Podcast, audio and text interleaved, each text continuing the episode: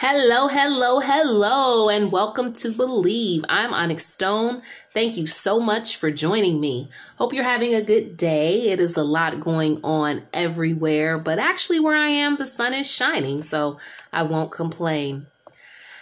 Last time we were together, I mentioned this word lament. And as I thought about it, I thought we'd talk some more about lamenting. A few weeks ago, we touched on, not really very deeply, but just touched on um, grief and loss and trauma. But in thinking about lament um, and what lamenting does for us, how it is actually a pathway to a form of healing that at least spiritually, um, we will need individually and collectively. Um, and it helps us get to a place where, from our sorrow and from our pain, from our heartache, we are so confident in what we believe, what we believe about God. Um, for those who read the Bible, two powerful, powerful laments in the book of Psalms found in Psalm 42 and Psalms 43. And the psalmist asked the question, Why are you cast down? Or why are you downcast, O my soul? And so part of the one of one of the ways in which the psalmist is working through the feeling that he is dealing with is he's talking himself through it. What we say to ourselves as we're going through things is very, very powerful. What you feed yourself mentally, emotionally, spiritually, financially, what you take chunks out of it matters because it's going to come out one way or another. And so for him, as his soul is downcast, as he is um, remembering who God was, he's remembering that even now in this place of deep pain, I'm crying out to you, God. And as I'm talking to God, I'm talking to myself. Because wherever we are, God is. God is present. God is everywhere. And so I often hear people, you know, they say things, and sometimes I'm like, mm, I don't really know where they got that line of thinking and thought from. But you know, it's these people who, if they see a pastor or they see somebody who's clergy, it's like, let me pull up for you. Pull up for yourself. Do that for you. You don't have to do that for me because before I got here or before anyone else was here, guess what? God is always there. And when you and I are always in the mindset that whatever it is we're doing, God is a part of it, we begin to think differently. We begin to live differently. We begin to do differently and we become different. And so the lament, um, it's a deep expression of sorrow and grief and and mourning. Mourning leads us right back to loss leads us right back to grief or for some people even trauma that it's okay to mourn um, I can remember vaguely the first funeral that I went to, and I say vaguely because I was maybe like five or six. Um, my great uncle died, but his church was literally around the corner from where we lived, so we just walked over there. And um, but I remember playing. me and my cousins, me and my other cousins who were um, in my age group, I remember we were playing in someone's car. Now, I'm sure the adults were very sad and mournful. I really don't recall. I don't remember. I don't remember much about that day except my cousin and I playing in a car. and um, you know, of course, the next funeral I will go to will be a very traumatic event for me. And I certainly didn't want to play that day, right? Now I'm growing up. I'm growing towards adulthood. I'm becoming a different person. And Um, I probably have still approached funerals, grief, and loss in that way that, you know, I should have a certain response to what is happening. Um, because you can't be too happy, right? If you're too happy, there's something wrong with you. Um, if you're if you're too sad, there, there's something wrong with you too.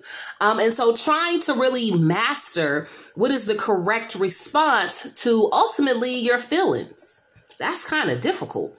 Um, because a lot of times we're allowing what everyone else thinks and how everyone else is feeling for that to filter into our response. I remember when I was doing hospice and doing grief counseling, there was one man, his wife had recently died, and all he did was cry. The entire session every week until, you know, he started crying less but all he did was cry.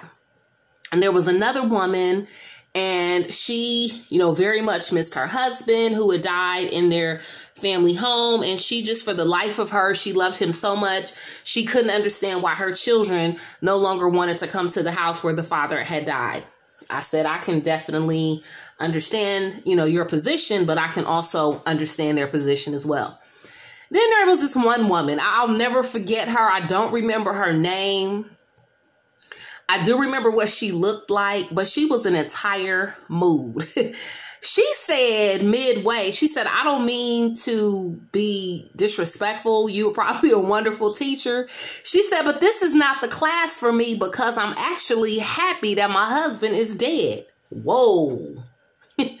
so the whole class stopped because, you know, everybody in there is sad right? That is what we're supposed to be doing. Our parent has died, our spouse has died. Thank God no one in there had lost a child. Um, that would have been a completely different class.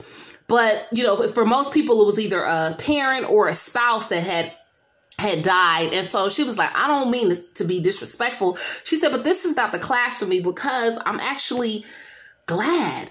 She said, because if he didn't die, caring for him was going to kill me. She said, so I know that I won't be back.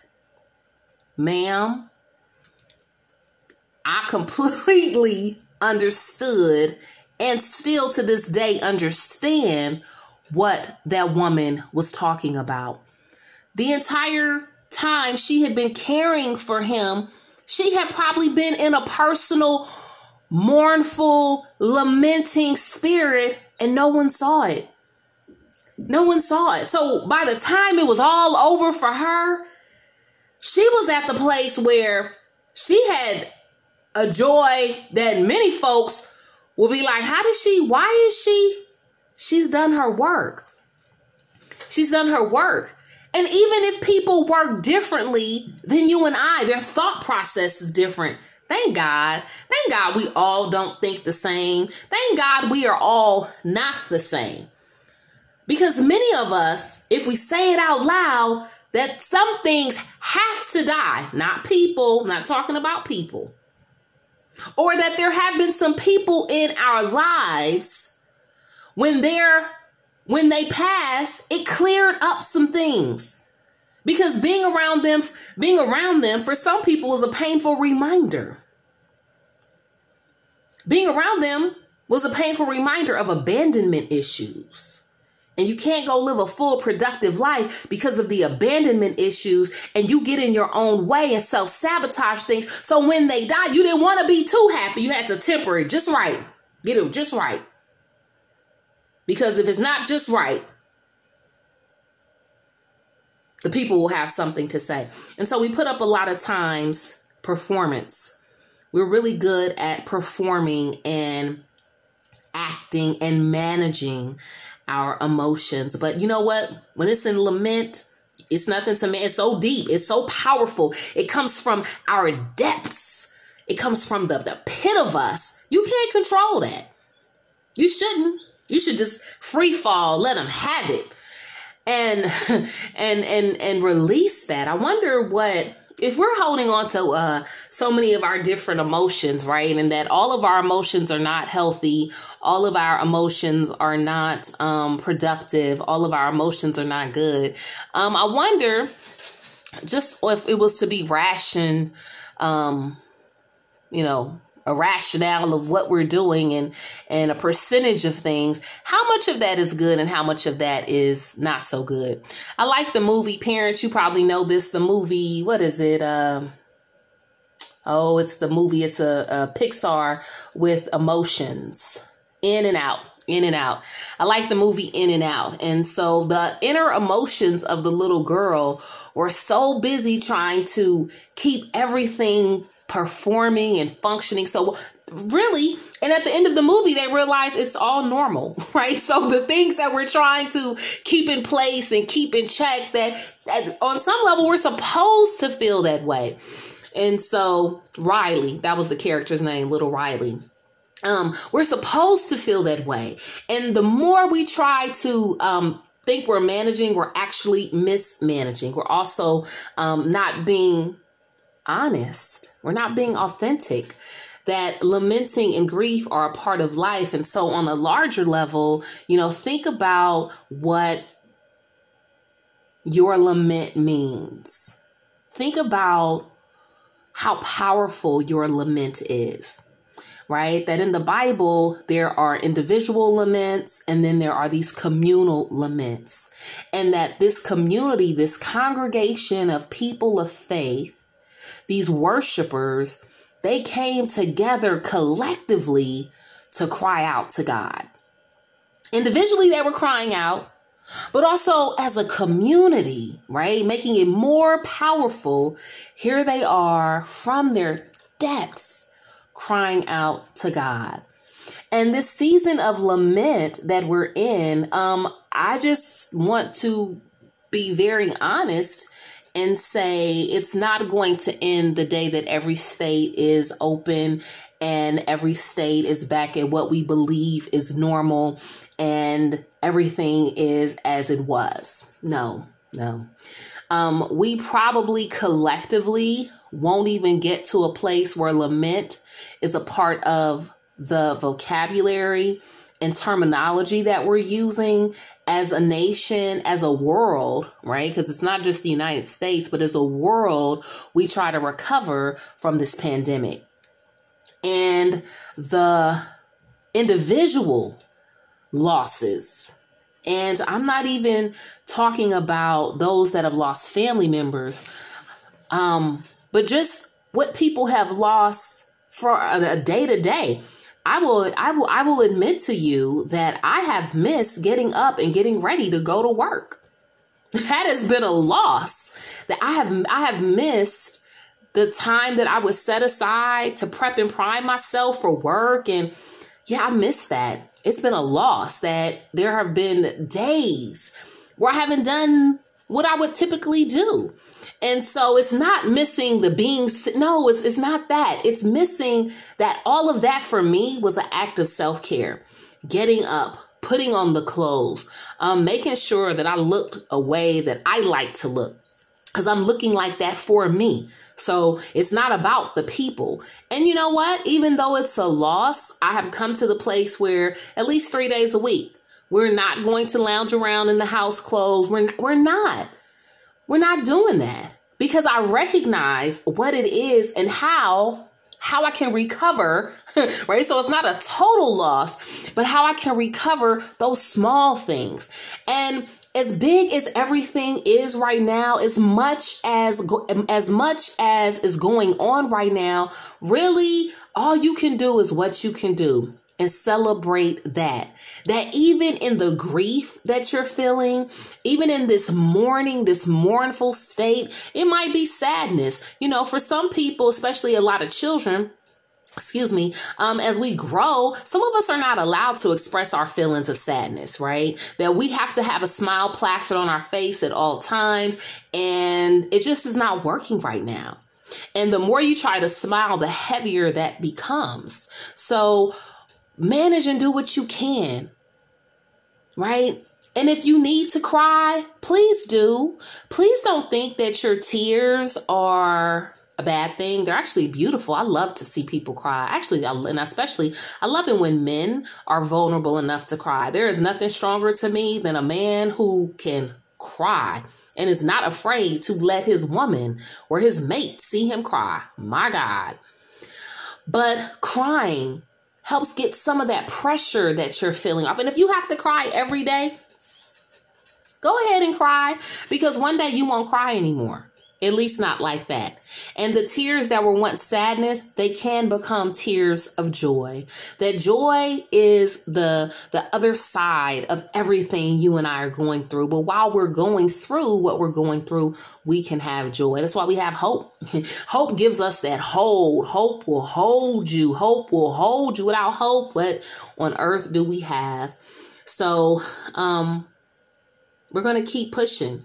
And for some of us, that might be a little bit easier. If you have something that you can give away, whether it's an extra 10 minutes to call someone and check on them, don't text people at this time. Pick up the phone, old school, send somebody a card, let them know I was just thinking about you.